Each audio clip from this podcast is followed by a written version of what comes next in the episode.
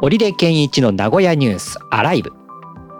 この番組は名古屋のカルチャーやイベントなどの最新情報をお届けする名古屋の今を知ることができるポッドキャスト番組です。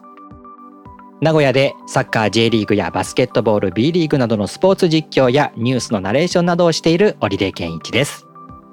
番組へのご感想お便りは番組ホームページのメールフォームまたはツイッターへハッシュタグカタカナでニュースアライブとつけて投稿してください。お待ちしております。今日の話題はこちら。愛・知九博記念公園の園内バスで自動運転の実証実験。2月10日から2月12日と2月14日の計4日間。愛・知九博記念公園で園内バスルートでの自動運転バスによる運行をテーマに実証実験を行います。特徴としては、大型バスによる自動走行を初めて行うということでして、AI 映像解析技術によって周りの歩行者の状況を分析し、スピーカーから音声で注意喚起を行うことで、歩行者と自動運転バスの安心安全な共存のあり方の検証を行います。遠隔管制を行って車両と歩行者の動きに関するシミュレーションを行って将来の園内での自動運転サービスの実装を目指すということです。これはこの愛・地球博記念公園の中で、えー、今後、うん、えー、自動運転をしていくためにはっていうところでの実証実験ということですね。うんうん。また先日 SRT のね、自動運転の話も出たとは思うんですけども、そういうところにも多分還元されていくのかなと思います。ああ、そうかもしれませんね。そのあたりのまあ情報というかデータは共有されていくでしょうけど、うん、まあできるんだったら確かに比較的安全なこういうね、公園の中とかであるならば、人はいらないっていうこともありますですね。うん。うん。まあルートも決まってますしね。そうですね。もうそこを通ればいいということですから。けど、こう、確かに歩行者の身としては怖いですよね。そうなんです。あとは、そう、えー、人間のその今まで持っている常識をどう打ち破っていくかというところですよね。うんうんうん、人がいないじゃんっていう。人がいなくてもそのハンドルがくるくる回るわけでしょ。うん、気持ち悪ですよね、最初ね。ああ、そうですね。ねこれ見えるのかな、外から。でもバス、あ、だから中に、あ、そうか、中に乗ってて、例えばこれが、あのー、実装されてサービスが始まったとしてバスに乗って、まあ、まあ、えー、園内だからそうか、特に運賃とか関係ないけど、バスに乗って、うん、運転席には当然誰もいない。誰もいないけども、勝手にドアが閉まり。で、えー、ブレーキが解除され、バスが動き出す。そして、カーブもハンドルがくるくる回っていく。これ、妄想好きな人がいたら、このままどっか異世界に連れてかれるんじゃないかって思うような感じのね。えー、最初はそういう発想にもなりかねませんし。けどなんか愛知九博公園に行くリニモとかも、なんか運転席別にない感じじゃないですか。あ、そうかそうか。結構人がいない感じで。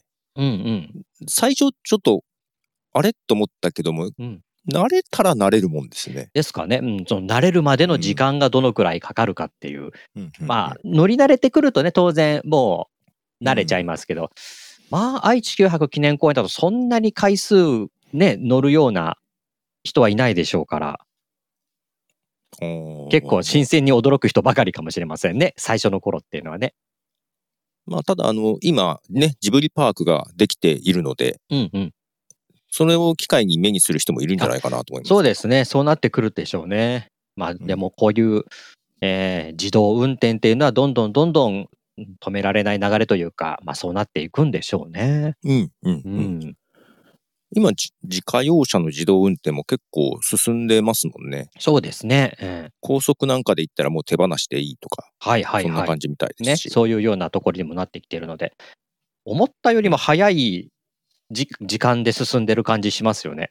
いや、と思いますよ。ね、ただ、その、ね、さっき言ってたね、やっぱり慣れないっていうところもあって、導入に慎重になってる感じはありますけども、うんうん、もう技術的には全然大丈夫みたいですね。そうなんですね。うん。まあ、それだったらもう早いところを、それで や、やってほしいなってのもある、にはあるけど、ね一方でちょっと運転をが好きな人にとってはちょっと寂しいというか、ね、そ、その折り合いなんでしょうね。まあ、ただそのね、バス会社の事故とかも直近でもちょっとありましたけども、うんうん、もしかしたら人よりもエラーが少ないかもしれないっていうのもあるかもですよね。うんうん。うんヒューマンエラーのちょっとななさっていうのは確かにそうか。うん、うんうんどっちが安全かわからないですけども。まあ、そこですよね。まあ、そのあたりが、うん、実験されてるってところもあるでしょうけど。うんうんうん、ね。うん。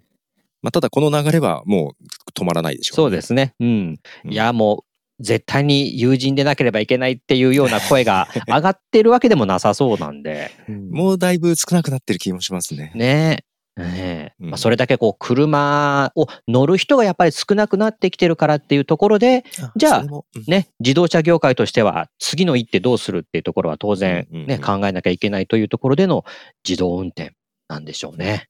ね。まあ、楽だから乗ってみたい気はしますけどね。うん ねまあ、どんなものかちょっと見てみたい感うそうそう。あとは、あのー、時間通りに行けるかどうかっていうところですよね。うんうん、ね、そのあたりがこの自動運転の実証実験などで、まあ、これは公園の中ですが、いずれはまた路線バスなんかにも転用していくという技術というかデータがね、溜まっていくんでしょうね。うん、はい。ということで今日は愛・地球博記念公園の園内バスで自動運転の実証実験という話題でした。